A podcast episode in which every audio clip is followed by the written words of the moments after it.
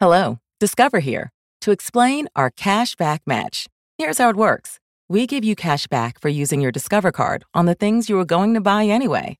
Then we match that cash back in your first year. And that's why we call it Cashback Match. Now to recap and say cashback one more time.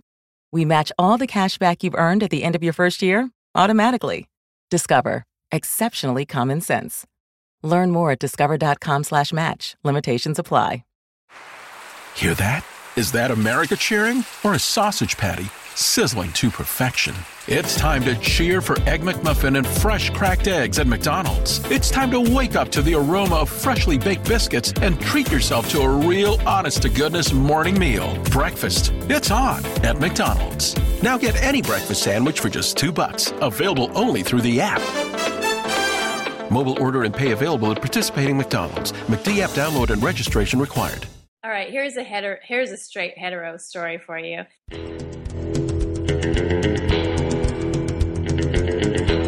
I couldn't have sex with him. I, I would. I wouldn't be able to not laugh.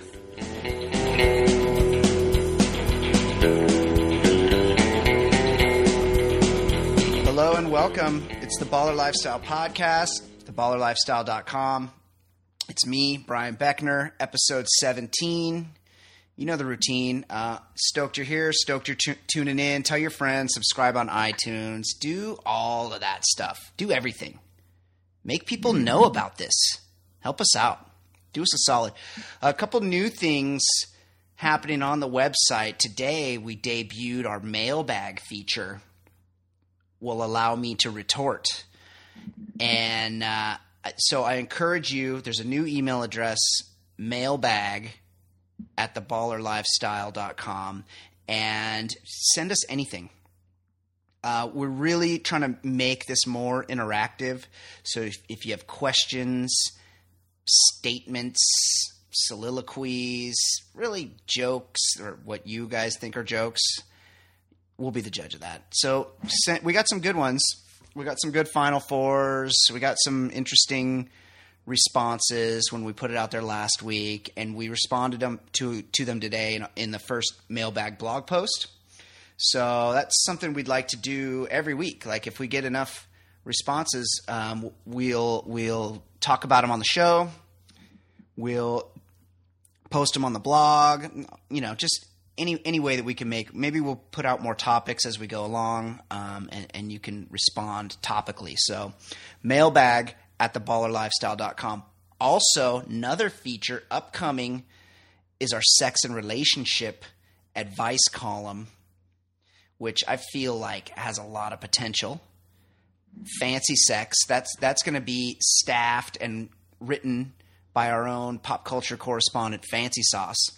So any kind of your sex, you gotta, you know, your dong's too big, got an extra ball, you're not taking care, care of the wife. Like I'm more interested in the relationship stuff, but any kind of sex and relationship inquiries you have, anything you want to talk about, send that to Fancee Sex and Fancee. You guys should all know by now. Fancee.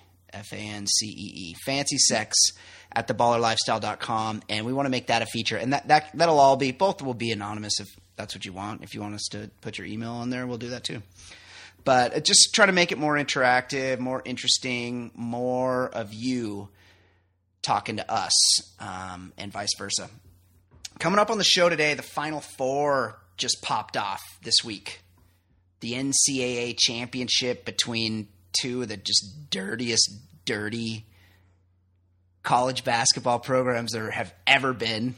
Uh, so that I, I can't imagine anybody being too excited about that, but it's definitely something that needs to be discussed because no one seems to want to talk about. Hey, look at all these dirty, dirty programs doing dirty things because there's just too much money involved, I guess. But we're going to talk about that. Uh, pro wrestling, a lot, lot going on with pro wrestling. I wouldn't know about it because uh, sometime back in the 80s, I had an 11th birthday and at that point didn't care anymore about pro wrestling. But I, don't, as far as I know, I don't follow anybody under the age of 13 on twitter.com, but apparently lots of people that I do follow are really into pro wrestling. And the Ultimate Warrior, who's a guy from my child, I know the Ultimate Warrior. He's like one like all these guys you're talking about now. I don't know about, but I know about the Ultimate Warrior because he was doing his thing when I was nine, which is when you're supposed to be into wrestling. So that he he's dead. By the way, breaking news: Ultimate Warrior dead. Also, Ultimate Warrior guy that called himself the Ultimate Warrior as an adult. Something to think about. Um, and also, uh, there was a WrestleMania, and people are freaking out because the Undertaker, who's a character, lost for the first time. I, apparently, they don't know it's scripted. It's not. There's no real winning or losing. It's just whatever they tell them to do, they do. So we'll talk about that, and then of course, everybody's favorite topic or everybody's favorite segment, I should say, FanceePop, the pop, pop culture report coming up later with FanceeSauce. And uh, I don't know what she's bringing. I'm sure she's she's been watching Lohan, so get ready for that. I, I've actually I've kept pace with Lohan a little bit. I'm one episode behind, so I'll I will be gaining some knowledge from this as well. But we're definitely talking Lohan and, and whatever else is going on in the world of pop culture. You know, I don't I don't stay abreast of that stuff. So that's why we bring on FanceeSauce because she's going to clue us in on everything we need to know. Joining me now, as always, best part of the show, my favorite person to interact with online and off, my main man, Ed Daly. Ed, how's it going? Brian, it's uh, it's going well. One, I'm I'm very relieved you you introduced slowly introduced the uh, love and relation or sex and relationship advice column but you didn't say it was going to be written by Fancee, and I was getting a little nervous that I might have to be asked to give any sort of advice on sex or relationships. Oh, which... you will, you will be asked to weigh in at some point because I, I feel like, for lack of a better term, Fancee and I are going to tag team this. She'll she'll offer sort of like what you and I do with the mailbag. Gotcha. We we, we get the questions or we both respond to whatever's sent in. And I think that Fancee and I will do the same thing. We'll have the male perspective and the female perspective on any questions we get. I can't imagine we're going to get a lot of female questions. I mean, questions from females. But but hopefully we do. Um, well, yeah. I would just say my my sex technique uh, you know whoa, what? Whoa, whoa, whoa, whoa, whoa, whoa, whoa. Well, I'm going to tell you this. This whoa. is what I know about sex. Whoa. You know the movie Big when like the 13 year old boy becomes Tom Hanks and yes. he has sex in the bunk bed. Yes. Like I'm kind of like that. Like you, if you didn't know better, you'd think I was just a 13 year old boy transported into a man's body. I mean, you you like to downplay it. I mean, I don't I don't know you that well. I don't know. I know that you're a married man. I don't know your wife, although I've offered you several times to ask her to be text buddies with me because I feel like she said she said that sounds like a good idea, and that's when I ended the discussion. Yeah, I feel like she and I could be mates. I feel like we could forge a bond. Uh, that hasn't come to fruition, but I and I know you like to downplay your sexual prowess, but I'll I'll just offer this of the two people in this conversation, one of us, I know for a fact, is a member of the Mile High Club, and I'm just going to say it's not me. that that is that is technically incorrect. one of us has one of us has almost been a member of the Mile High Club. Well, there you go. All right. Shall we get to it? what do you? I mean, I'm not asking you to tell the story. Sure. I'm just okay. Yeah. I, will I'll try to make it as quick as possible. Okay, just like right. just like your trip to the bathroom on United on United Airlines. Oh yeah. Are you not allowed? Are, are you allowed back on United Airlines? By the way. Uh, what, what, I don't even remember what you're talking about. What was the bathroom trip? Oh, your the, your Mile High Club. Oh, Mile. Yeah, this was uh, Virgin Atlantic. Oh, okay. Which Virgin Virgin would be the key word there. Right. Um. So, uh, it was a trip uh, to Europe in college. Baller.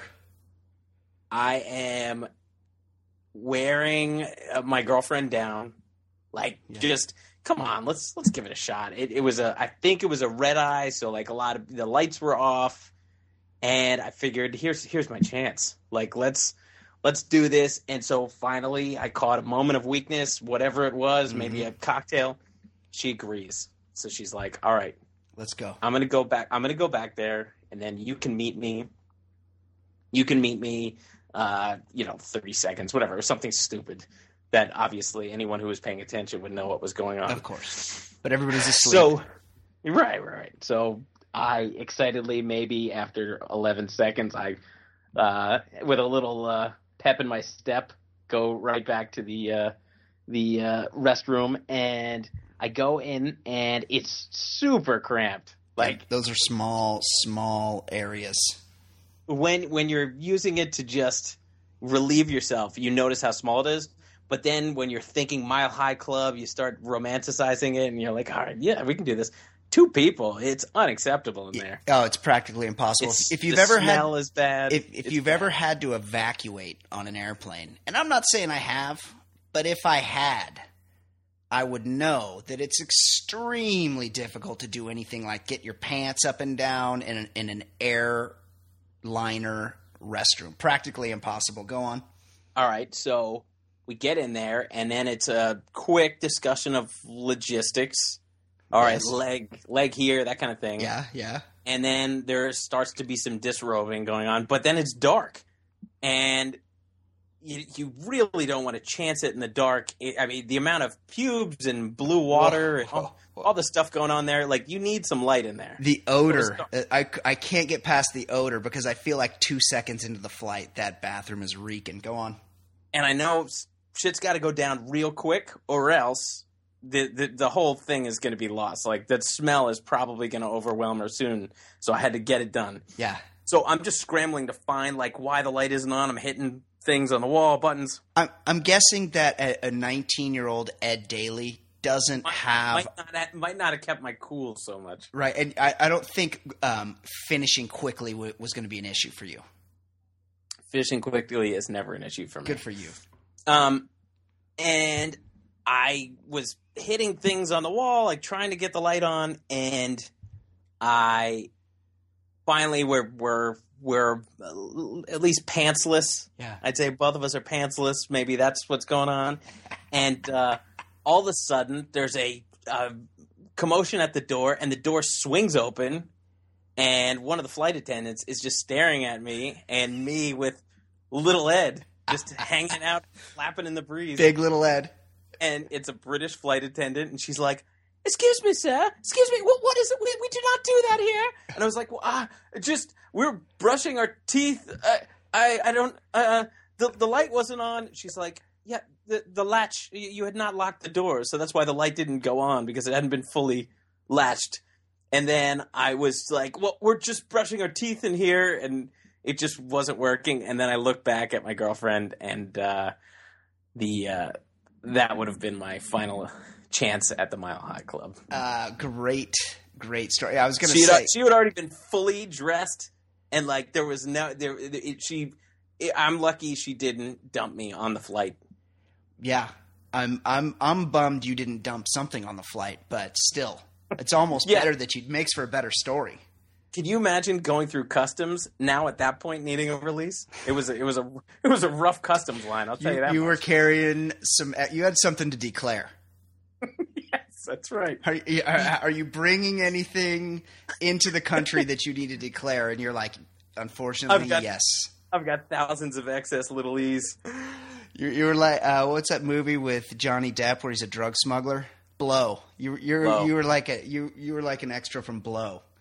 Yeah, exactly. Um, well, I wanted to just real quick. I wanted to get David Letterman retired this week, or, or announced his retirement. Ed, Yes, and I feel like that's a big. That's just beyond the fact that it's a sign that we're getting old. that's part of it.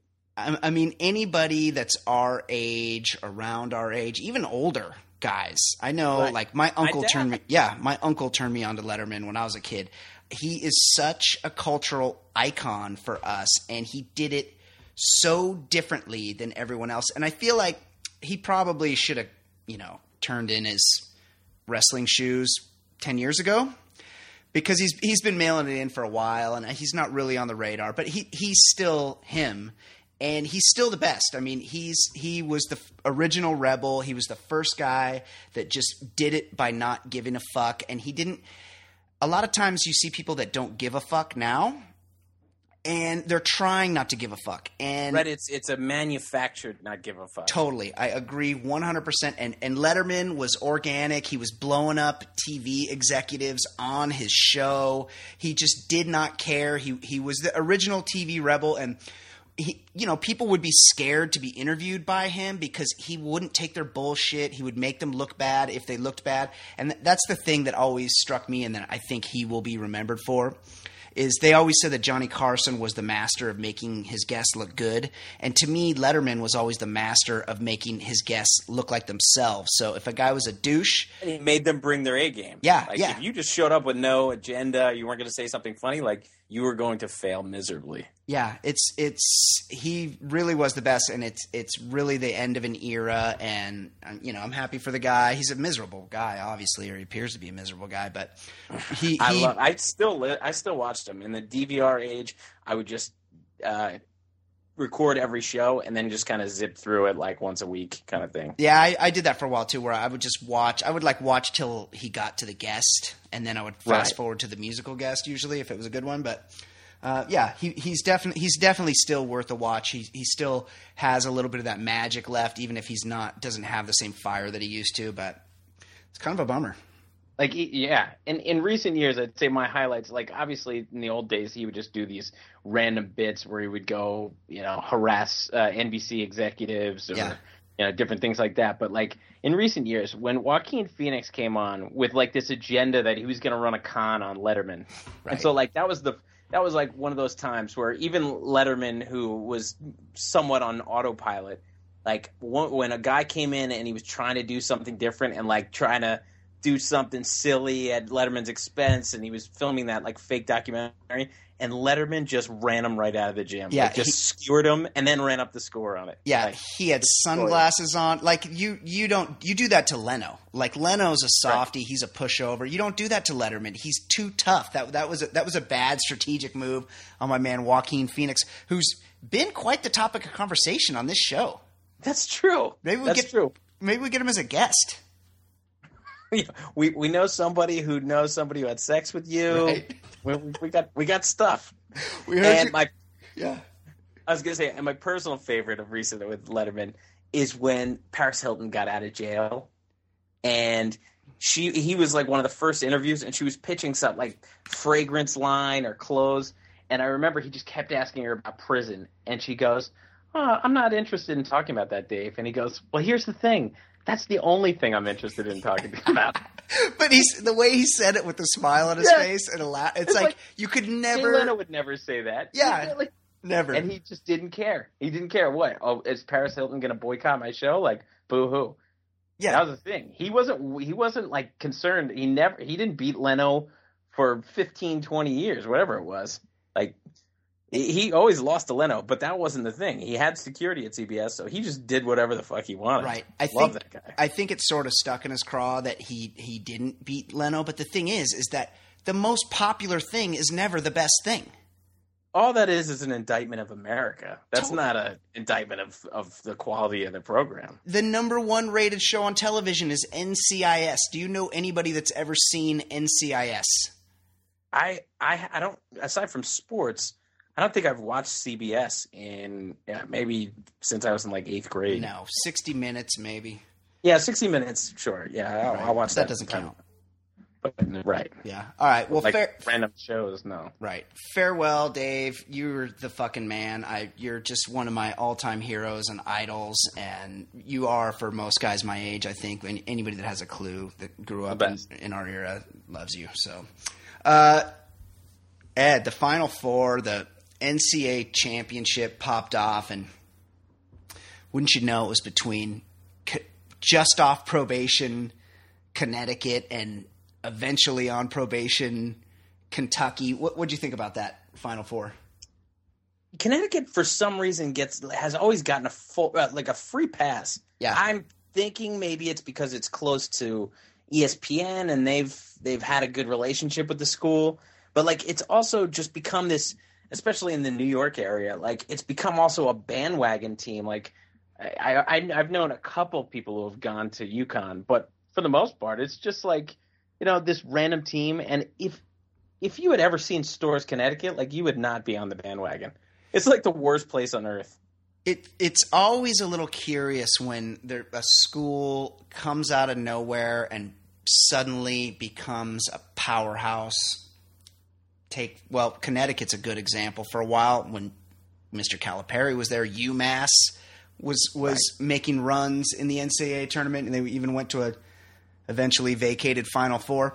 But it's always a little curious, and no one seems to ask questions like, why are all these guys going to the University of Connecticut? How, no, they, Connecticut. It's not like Connecticut right on the edge of New York City. It's just dirt stick Connecticut. Yeah. Why? Why do so many guys from L.A. decide to go to Kansas to go to college? right. Right. You, you know, it's almost like they need to be offered an extra incentive.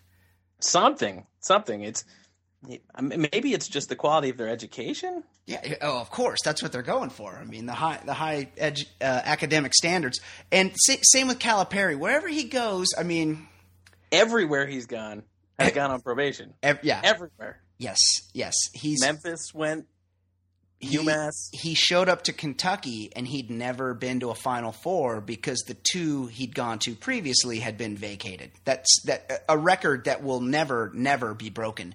Two separate schools, two vacated Final Four. It should be the first thing on his resume.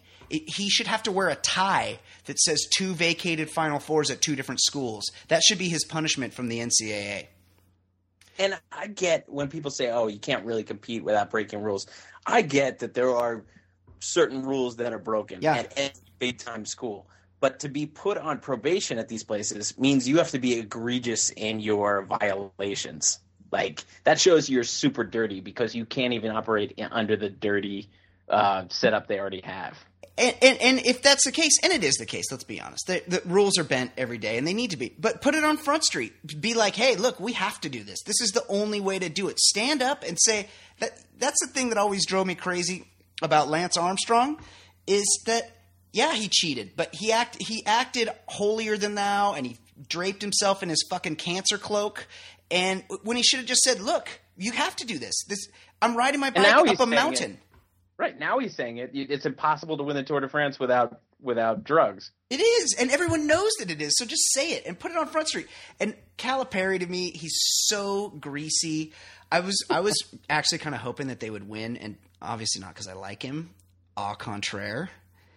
It's just that when the NCAA comes with the sanctions, and you know that they're going to, I want the Cats to vacate not one but two national championships right. to bookend his two already vacated Final Fours. But of those two schools, UConn or Kentucky, I actually I wasn't thinking I would, but I found myself pulling for Kentucky because at least he's just upfront greasy.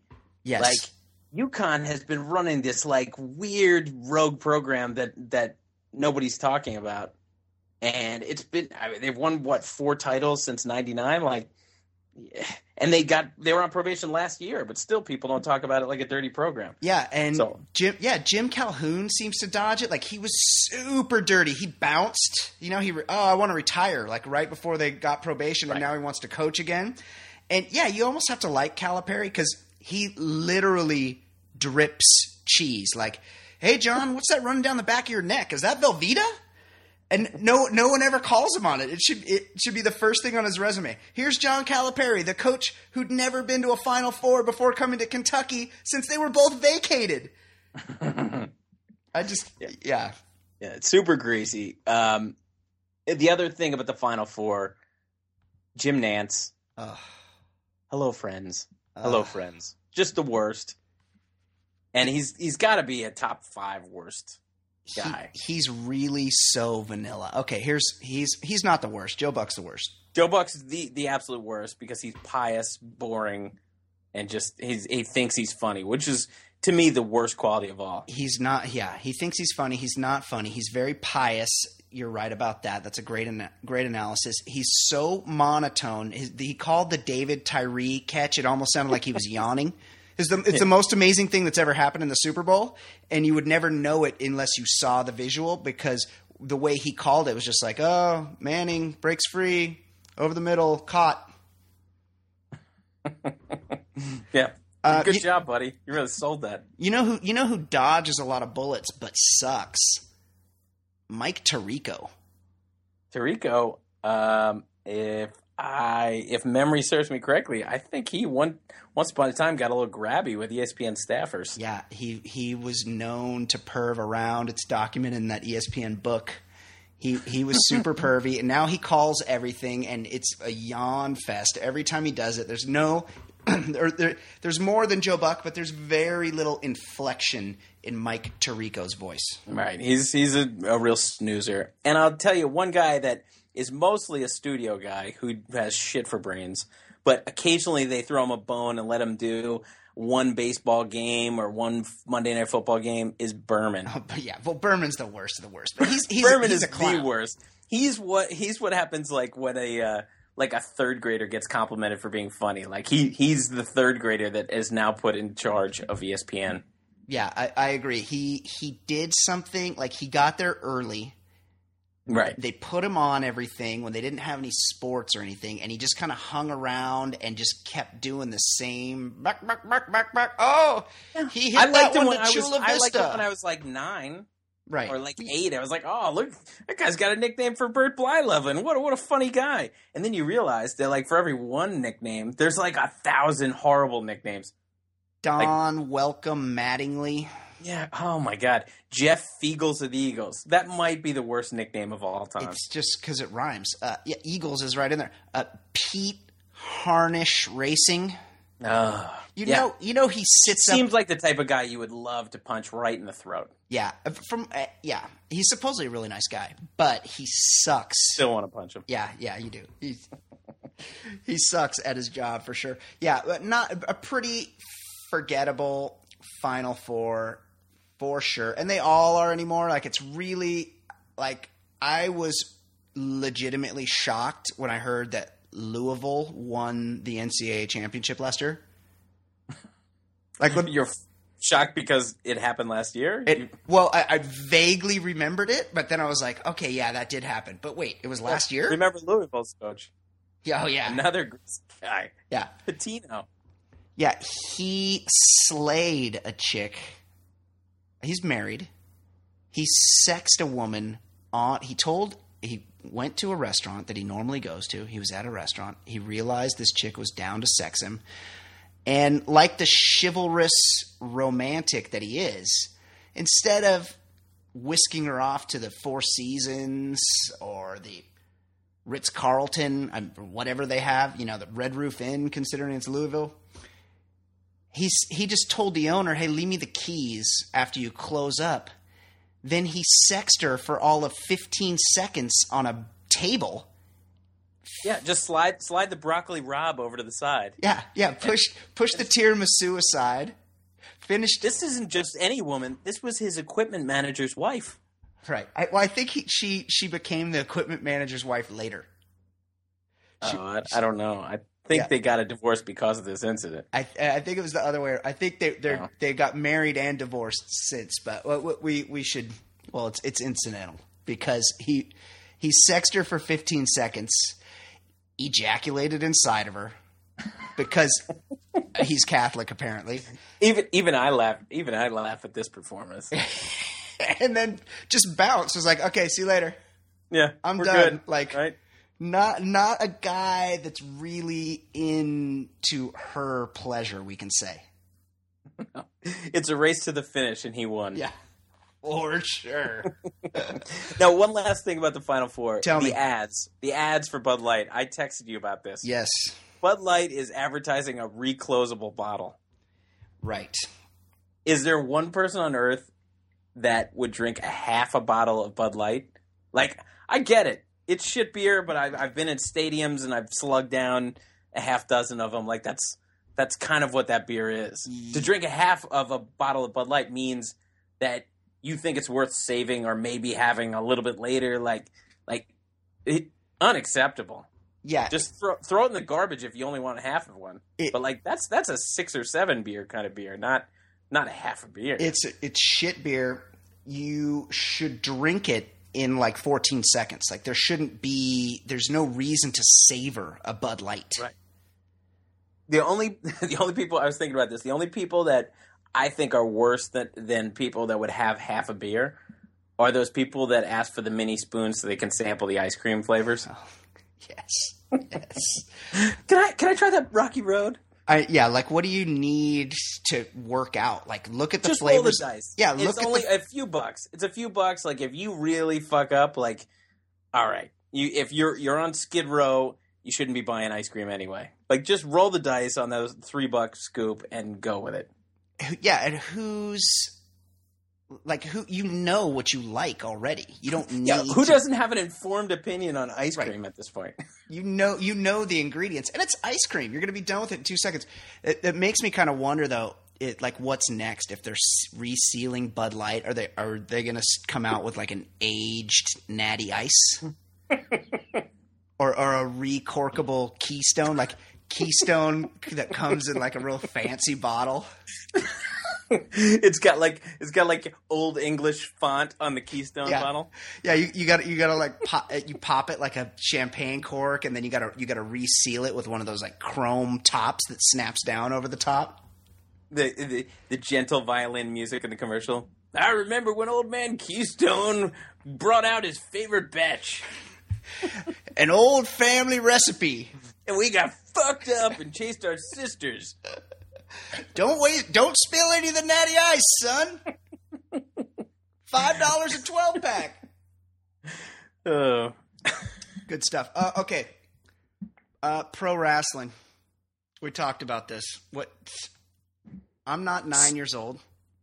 I don't. I, I I couldn't believe what was happening. It was Saturday night, and I think I was watching the Final Four games. Maybe maybe a Sunday. I don't know. I was watching a sporting event, and I just checked Twitter and or maybe Facebook, and I saw a ton of posts about about like wrestling, like like not not tongue in cheek references, not which means you paid you did pay per view for wrestling, but just just real like authentic wrestling references like I can't believe Ultimate or not Ultimate Warrior, uh, Undertaker lost, and and people were they had opinions. They said, "Oh, I bet a lot of people lost money on this." Like money? What?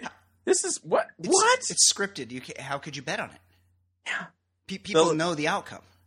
I, I saw I watched wrestling once as an adult, and it was when I went to the movie The Wrestler starring Mickey Rourke. Right. That's a good movie. Yeah, good movie, and uh, uh, it still uh, uh, satiated my Marisa Tomei uh, desires. I, you know, sometimes I, I feel bad. I should, I should call Marisa Tomei and apologize because sometimes I forget when I'm thinking of the great hotties, the great modern hotties. Marisa Tomei is right at the top of the list. She's What a definitely up there. babe. Yeah, she's super sexy. To rip off to rip off a line from the great, uh, the late great J- Greg Girardo, Giraldo. Uh, she's caused me to lose more, uh, spill more seed than Muhammad Ali holding a bird feeder. Yeah, have to agree. Su- such, yeah, I'm I'm a big big fan of Marisa Tomei. Uh, yeah, I don't know. Uh, I also like that Undertaker. You have to call him Taker, like you know him. Yeah, I saw that. and I saw a bunch of Taker tweets, and Yeah. I what I what what what what's going on here? I can't believe Taker lost, and it's apparently a big deal that he lost to Brock Lesnar, who I thought was in the UFC.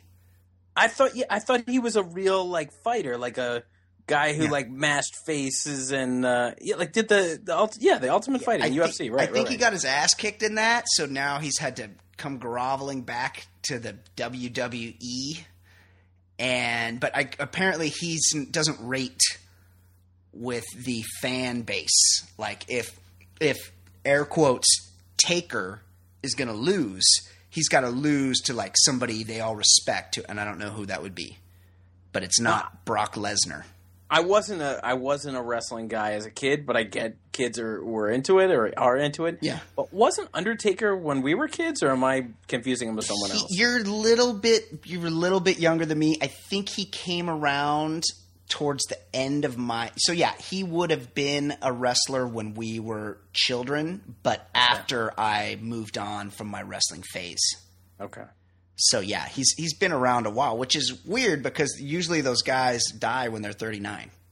That's right. I- If we I don't think we focused properly on this, but not to make light of the Ultimate Warrior passing, but uh, any death pool that you participate in, you should you should overload it like heavyweight wrestlers. Oh yeah, totally. Well, I mean, I don't. I know I've been out of the wrestling game for twenty eight years or so, but I didn't. I assumed that Ultimate Warrior was dead already.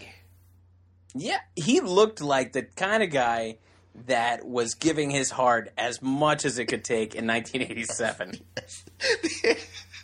I can't believe I'm laughing at somebody that died. But I know I, I, it is sad because I, I think he had kids He had and all. kids. Like I get it, but you these guys, I, I maybe I'm gaining too many facts from the movie The Wrestler, but it seems like it's either cocaine or steroids that is just what you're doing. to- it's a pretty hard life, and and they showed him. I guess he just made an appearance like this weekend on at maybe at WrestleMania. I'm not sure, but I saw a clip, and he's he was still very red. Yeah, uh, he was yelling, spitting, had a lot of like veins in his neck. Had a, was wearing a jacket with an airbrush picture of a younger version of himself on it. Like it's not really much of a shot. Also, looked a little unnaturally muscular still in his 50s.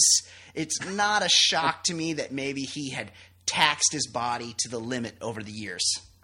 And I, I think I mentioned uh, around the Super Bowl that my buddy did the uh, Radio Shack ad. They tried to get Ultimate Warrior for the commercial. Yeah. And when he found out Hogan was involved, he told him, no, either him or me.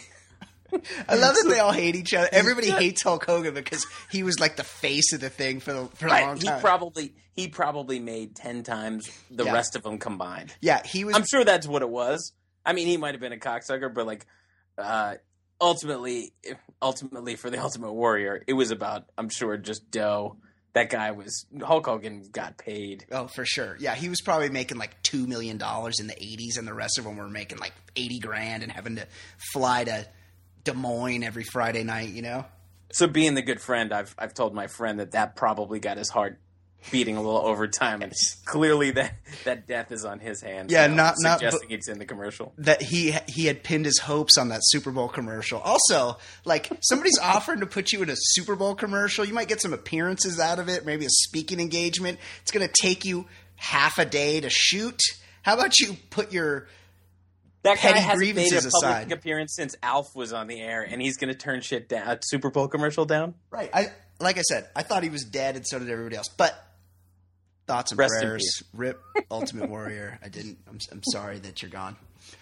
Uh, all, uh, real quick, you Mickey Rooney died, and you brought this up. You you I know it was a bit of a layup. But- yeah, yes. I was shocked to learn that he was only 93 as we're trampling on people's graves here. But you, Yeah. I think you, If we're if we're going if we're burning in hell, we might as well just go down hard. Uh, I Yeah, did pick him in the uh, death pool. That we sh- did that should be the podcast points. in December, so yeah, you know, that, that, that should be negative in points for you. rest in peace. But one point in the Ed victory column. Yeah. I'll, gi- I'll give you that one, but barely. All right, it's time. Joining us now, everybody's favorite. She's going to keep like Ed and I don't know about uh, about wrestling, obviously hetero, but we really don't know about what's popping off in Us Weekly or Star, or Radar Online, TMZ, People Magazine. or just really almost anything in the world right now. Really? she's our connection to actual society. Really, that's really true. I'm I'm very insulated from pretty much everything except my favorite topics, and these are not them. So let's bring her on now. Joining us now with FanceePop, Baller Lifestyle Zone pop culture correspondent, FanceeSauce. How you doing, Fancy? Hi guys, I'm doing good. How are you? Hey, Fancee. We're we're well. I got some. Um, I got some exciting celebrity news.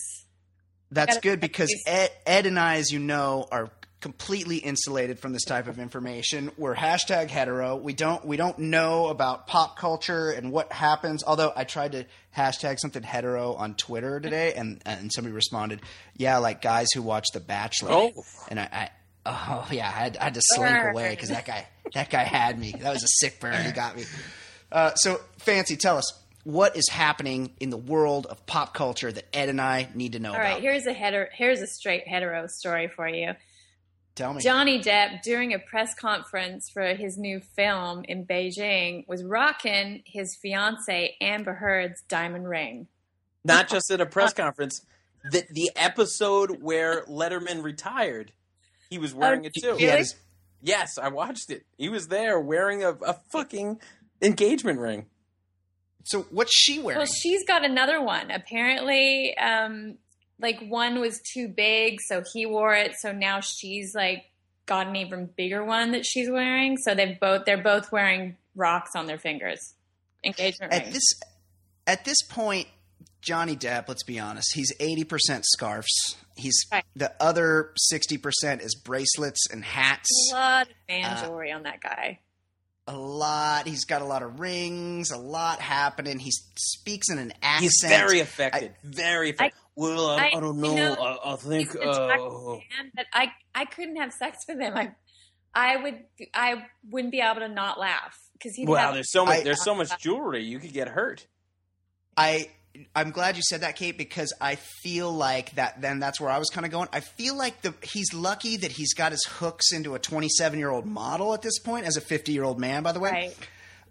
because I feel like the bloom, if it isn't already, is nearly off the Johnny Depp rose. Like he, his sex symbol status is about to slip away. And as much as, as affected as he is, and he pretends to be not Hollywood, you know, like all actors, he's a narcissist, and that plays into his ego being this hot, mysterious guy that every chick wants to bang. I feel like that's slip, slip, slipping away from Johnny Depp. Yeah, maybe I don't know.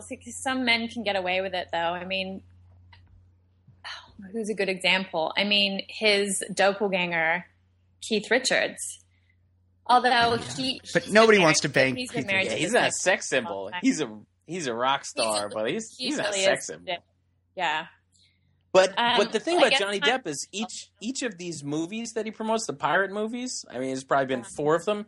He becomes more of a pirate. Like if they Yeah. do another two sequels, he's gonna go full peg leg. I think. Yeah, he's yeah. he he is more pirate at this No, point. you know, He- you know, all you know, scarf Jimmy. I. I just felt like it was it was more true to the role if I if I if I just sawed off my leg and put a wooden peg there. What is that accent? Who, who is I've who never- is That's a he? pretty good impression. I, I've never heard Ed do an impression before. That was great. That was a pretty good one. Yeah, I don't know. It's weird that he's wearing the ring, but it, of course it gets pressed. Like, how does anybody even notice? He's he's got twenty eight other rings on at the same time and fourteen Big bracelets. skull rings he's rocking. He jingles like an old pair of keys when he walks down the street.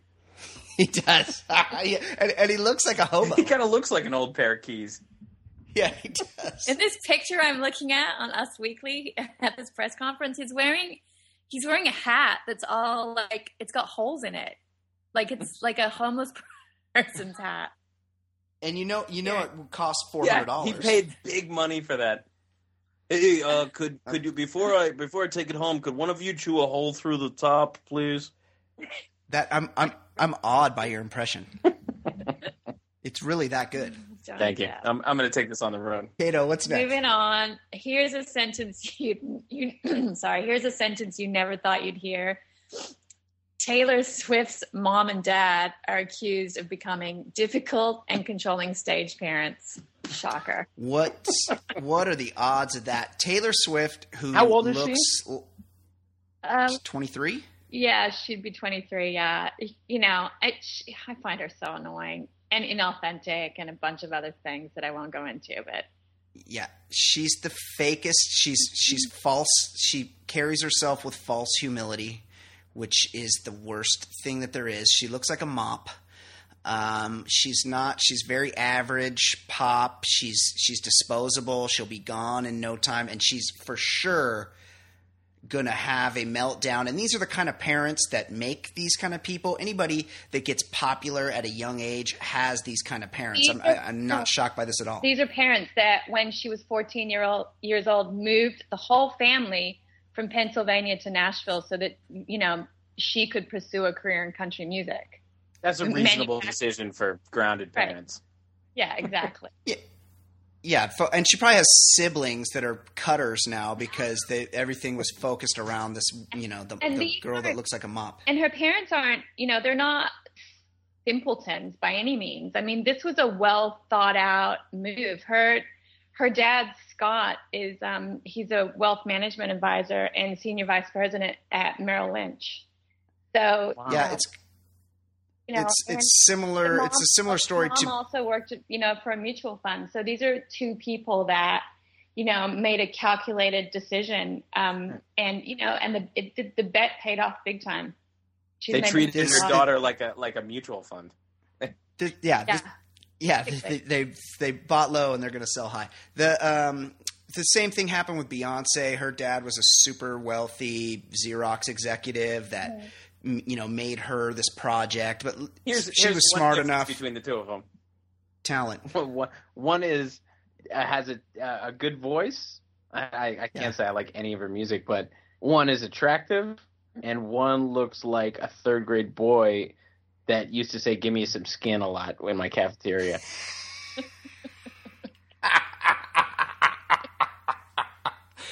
Uh, great. Yes, Ed. Way to put a cap on it. Yeah. Uh, ho- eventually, she'll have some sort of falling out, or hopefully a breakdown, They're because I feel like firing the bloom is. around her, like Yeah. And her longtime publicist, who I, I don't know had been with her for years and years, um, just quit with 60 days notice.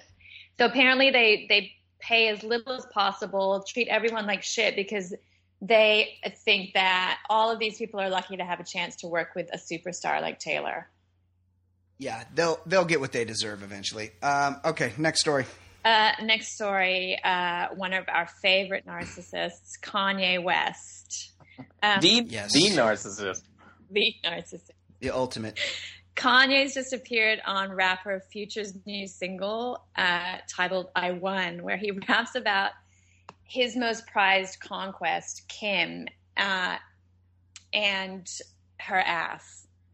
In the song, he Huh. says, I want to dip that ass in gold. I want to dip that ass in gold. I made it over NBA, NFL players, so every time I score, it's like the Super Bowl. Because What, that's what's his that's what you angle here? Haven't they both That- already planted their flag? You're right. That those It's guys like a hit it and quit it. track Yeah. where he's like, I won. You've been like, I- there. I, that ass. And she, is that isn't that what every woman wants to be treated like a war prize? This would be like if play it? Ecuador Ecuador landed on the moon right now and planted their la- flag, and we're like, yes, yes, S O C K S. Like they've been there. They're like, all right, great, go go get after it, buddy. He describes her in the track as you, the number one trophy wife, so it's only right to live the trophy life. Wow. She's yeah. He even says she's a trophy. Look, he's a narcissist, Super romantic. I'd be stuck Yeah. if I was her. and to him, what he's trying. What she is is an accessory to his greatness. So what he's saying is, look at what I I have something. It's like when you have like when you go to thrift store and you find like a really cool like Iron Maiden, like vintage Iron Maiden tour shirt, like Tour 83, and it fits, it's like in pretty good shape. You wear it around, you're like, hey, check out this Iron Maiden shirt. Or you don't even have to say it. People are like, whoa, that shirt's pretty cool. And it's like anybody could have bought that shirt, but they weren't at that thrift store that day. You were. You acquired it. You have something that's really fucking cool that other people want. And it makes you feel good about yourself. Well, narcissists do that to the nth degree. They collect people and personalities because they don't have one of their own. So he's like, hey, look at this thing that I got. It's awesome. You want it, but I have it. Look at me. I'm amazing. And it's Right? not even her as a person so much as her ass. It's not her as a per yeah, Right. right. It's not her as a person. her- It's the thing she's known for. That he's so proud Right. of. How how can he go Which back to her? And, That's defining feature. how can he go back to her and act like he he values their relationship in any Of course. way? Like, hey, uh, yes, I did say that it was about your ass that I want to dip in gold, but really, I just value your opinion, honey. Also, once it's dipped in gold, that's like Johnny Tremain. You can't even use it anymore. Well, And- you- if anyone if anyone's watched the movie Goldfinger, like dipping them in gold will suffocate them and kill them. Right, exactly. You don't want to dip Maybe- anything in gold. You Maybe he's advocating murder. I mean, I'm going to make a prediction here and go out on a limb and say that I can see him actually making a gold bust mold thing out of her ass, and it'll be in like the entryway of their um, mega mansion that they're building in LA. I'm gonna That- I'm gonna make one more prediction about their relationship. I'm gonna I'm gonna go ahead and say these kids don't have what it takes to, to last. Oh, oh my god, Ed! Don't have what it takes from Ed. You know what? Such a hater. And Such. is a- is he really bragging about following a power forward? Because if there's one position in sports I don't ever want to follow with a woman, it's a power forward. maybe defensive end. Yeah, Kris Humphries, he, I- no matter what you think about him, he's a big dude. Like he's got to be Yeah. packing some real heat. Even Reggie Bush is Huge. much bigger than Kanye West. Huge dong. Yeah, Kanye West, not a big dude. And as I've told you, I am unapologetic about if you're famous and I am at a urinal next to you, I am definitely checking out your meat whistle. Oh, for sure. I, I would. And I've seen I would do the athletes. same. I've seen athletes, and I, I got to tell you, most of them are staggering. Uh, Stop it! Stop it! I don't need. You know, it's. I feel like I'm. I get dong shamed every day. I'm dong shamed every day just thinking about what I saw next to me with uh, Brandon Spikes. name dong name dropping. That's what I do. Ed, unbelievable. On, on, on the subject of the of the gold, the bronzed ass, the gold asses, I feel like he could do something tasteful, some tasteful fountains around the pool, where it's just like a whole bunch of her gold asses, like all around the pool. Water coming And- out of her ass. Yeah, shooting like like a pool and like a chlorine enema, all water shooting into the middle, and, Yeah. and How can we get this to Kanye? we yeah, because He needs he needs to have that. He does. He definitely needs to have it. I, I and I want credit. I want hey, Kanye, buddy, chip me off a little finder's fee, all right? Not much, just a taste. Yeah, give me a taste, like five hundred k or so. You got it. You got that in your couch. all right, Kate. What's the next story? Um. Okay. Well, I guess I'll just round this out with my uh, little Lindsay Lohan recap for episode. That's what we need. episode four and five. Episode four was kind of boring. Um, it just kind of started with Oprah's, um, you know, get your shit together visit to uh, Dina Lohan's house in Long Island. Speaking of narcissists, yeah. Yeah. Uh, so D- Dina admits to Oprah that she might have, you know, really effed up by letting a teenage Lindsay move to California. Like, no shit. Um, Right. And saying, And date a club promoter. Right. It's dating a club promoter at, you know, 19. And she says, I didn't even know the names of half the drugs she was on. I mean, like any good enabling parent. It sounds like good parenting. I think Dr. Spock wrote, wrote about that in his parenting book. Yeah, how about you? How about you put her on a plane back to Long Island as soon as you find out she's dating a club promoter? Oh, oh, right, because you were her manager and you needed her to chip you off that ten percent. Yeah. Kathy, I have to ask you one thing about this show for somebody who who might not have uh, found out what channel the Oprah channel is. Uh, what what uh, what is the angle of the show? Is it just following around a train wreck, or is she like in the middle of filming a movie, or like what what exactly is the the kind of narrative of the show? Well, the narrative Rehab? of the show, as, as I understood, was to kind of like show her, show her kind of like sobriety. Oh, which is falling which is falling apart in front of our eyes and her kind Right. of like getting her life back on track like this is her one big shot like she's she's done like a good stint in rehab she's told everybody that this time she's not fucking around she wants to get her life back and her career back on track so i Yeah, that's what i thought it was about so this is Yeah, supposed to show the best of her. This is like her best side. yeah to prove to everybody that she's hireable again Mm. and she's not What? Now I haven't seen episode five, Kate. I'm only through four. I didn't realize they were an hour. I've watched four of them, and I was on 58, the 58th minute of episode four, and I'm like, what, 58 minutes? It's, this is like a special. Like, why is this one so long? And then I realized they've, they've all been an hour. Uh, what what happened on episode five. Well, at the end of episode four, um, just quickly, her her um, one of her veneers falls off, which is quite. oh, I saw that. Yeah. and she has to go to the dentist. And Was she eating hard dented. candy or just fell off? I don't know. It wasn't really explained. It was just one. She woke up in the middle of the night and it had come out or something. So, um, for some reason though, she has to have she has to have a she has to be put under. You know, with a To- combination of Valium, fentanyl, and propofol. Which, if you don't know, that's quite a cocktail. Yeah, she needs an anesthesiologist to come to the dentist and put her to sleep so they can glue a pe- a piece of a tooth back to the Right. other piece. No, like normally they wouldn't even give you Novocaine for Was that. it Right. Conrad That's Murray? Alex is going like, yeah, I need to be put under. Like, I need those drugs. I can't, I can't do do it without it. So of course they Yeah, give her the drugs, and the director asks her, "Does this mean you're breaking your sobriety?" And Lindsay, you know, replies, "No, because those drugs wear off." Like what? Uh, what? As opposed Yeah. to like the drugs that keep you flying Yeah. high for like months. As opposed to Well, the it's- joint I, I smoked in high school that is still under effect right now. yeah, yeah, that never wore off. The the martini I had last Saturday night, I'm still feeling the effects.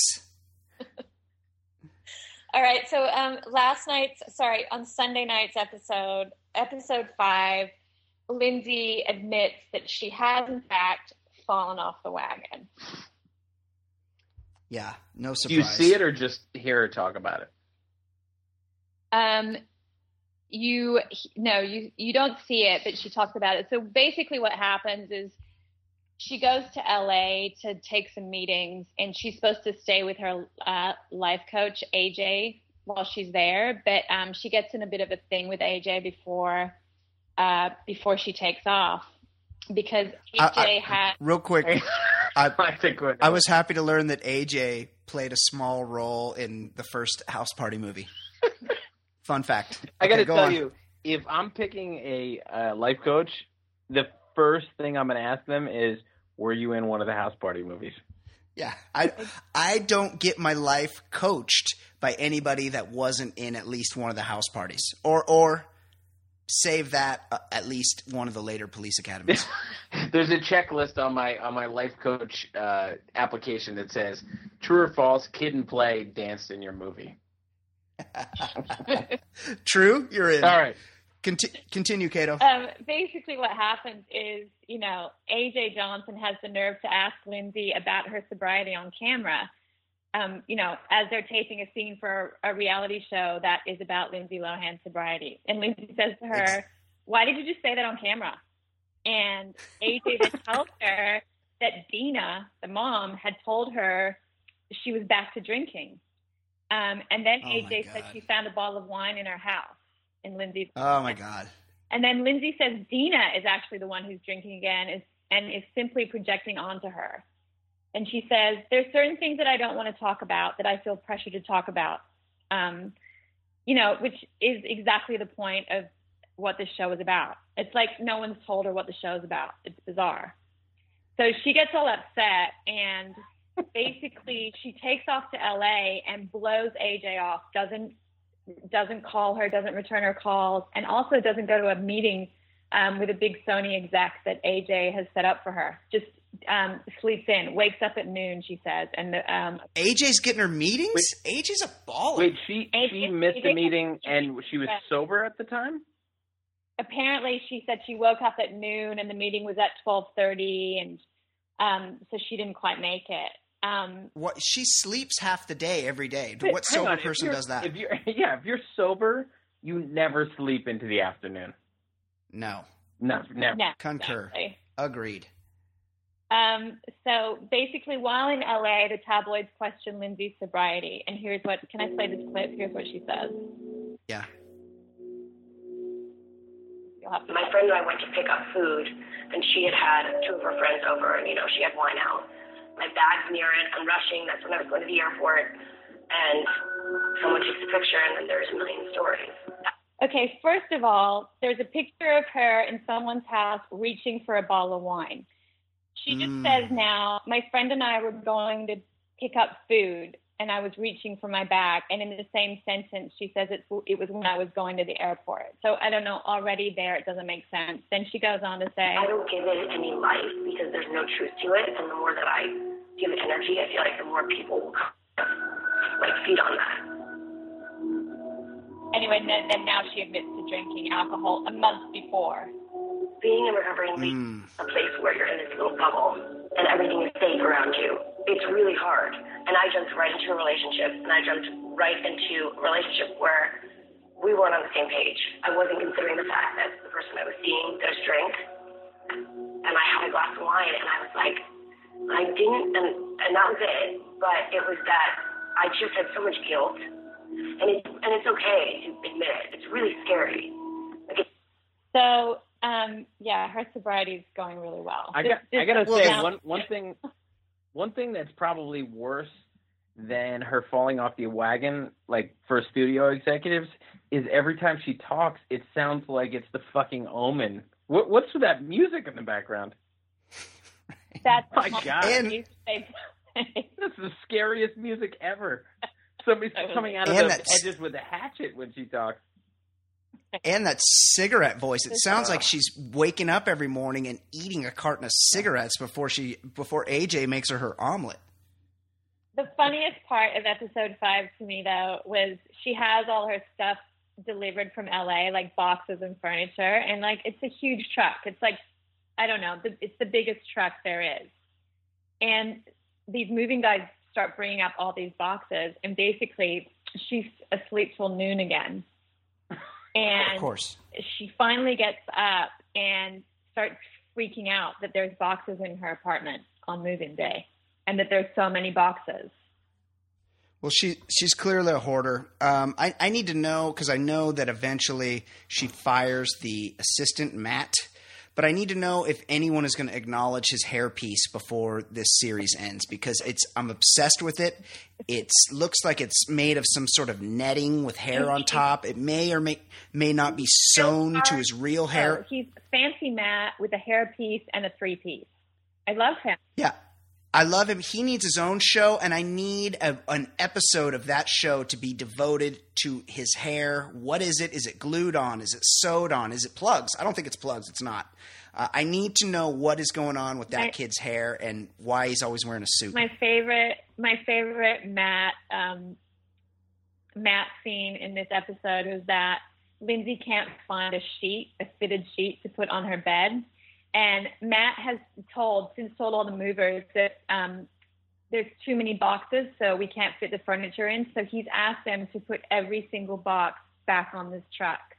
The truck is Oh, filled with sweet. boxes, and the moving guys are like, basically, they go, the reloading process never happens. This is the second time in 25 years this has happened. So after the truck is completely reloaded and they can't find a fitted sheet for her bed, Fancy Matt goes downstairs and says to the bros, Hey guys, do you think you could find and pull out that box of bedding?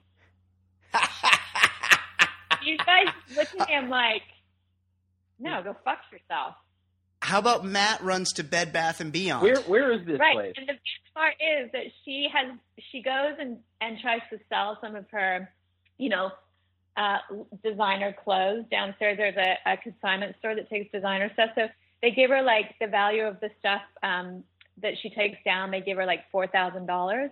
She then, instead of taking the cash and going and buying some sheets from Bed Bath and Beyond, she immediately goes and finds stuff in the store that she's just sold to, other stuff valued more than four thousand dollars, and buys it.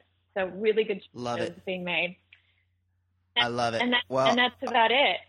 That's what happened. Oh, Outstanding. AJ, AJ basically, when she comes back from LA, Lindsay gives her the runaround, and um, she cancels filming and she cancels meetings with her. And basically, AJ's like, "I'm done. I can't help her." AJ's a professional. I get that. She's out. I understand where AJ's coming from. Team AJ. Right? I'm Team AJ. So everyone's just um, everyone's getting sick of the bullshit pretty quickly. Uh, yeah, I can see it. She's Lindsay's a mess. Even if she's not drinking and drugging again, she's white knuckling her sobriety. She should be in hospital dealing with herself and her issues and her shitty, shitty upbringing by horrible narcissistic parents. But we'll see. We'll see. Like, hey, let's watch. Let's watch her downfall because it's on TV. Good job, Oprah. I'm watching. There's no way I'm Yeah. not. All right, guys. Out- thank you. That's it. All. Right, good job, FanceeSauce. Excellent work as always. Everybody loves your segment. Remember, guys, Fancee sex at theballerlifestyle.com. Submit your sex and relationship questions to you. be answered. Yeah. What's We that? can help you. Yeah, absolutely. You're, you'll get a male and female perspective from FanceeSauce and myself, or you know, we'll, we'll figure it out. We'll we'll figure out. We'll, we'll go on a case by case basis. Um, also, send your just general show stuff for Ed and I to answer to mailbag at theballerlifestyle.com. We love interacting that way, and we want to find ways to get more and more involved with the listener. So check out, uh, send us an email to mailbag at theballerlifestyle.com. All right, guys, good job today. Peace Yeah, and good job, grease. us. All right, yeah, good job, us. Uh, all right, for Ed Daly, for FanceeSauce, I'm Brian Beckner. This is the Baller Lifestyle Podcast from theballerlifestyle.com. We'll check you next week. Bye. Bye. All right, good job, guys. I never know how many buys and goodbyes to say. yeah, know, I, I, I, yeah, I feel like I uh, I already gave my closing. that's okay. Um, we'll, I'll fix it in post.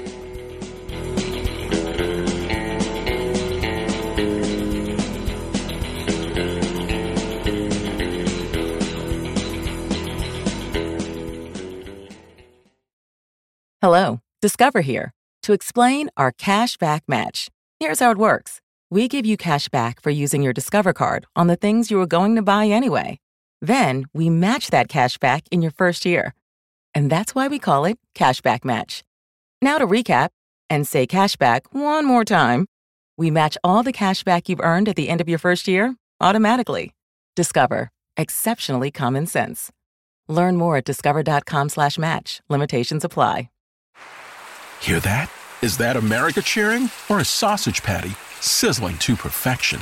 It's time to cheer for Egg McMuffin and fresh cracked eggs at McDonald's. It's time to wake up to the aroma of freshly baked biscuits and treat yourself to a real honest to goodness morning meal. Breakfast. It's on at McDonald's. Now get any breakfast sandwich for just two bucks. Available only through the app. Mobile order and pay available at participating McDonald's. McD app download and registration required.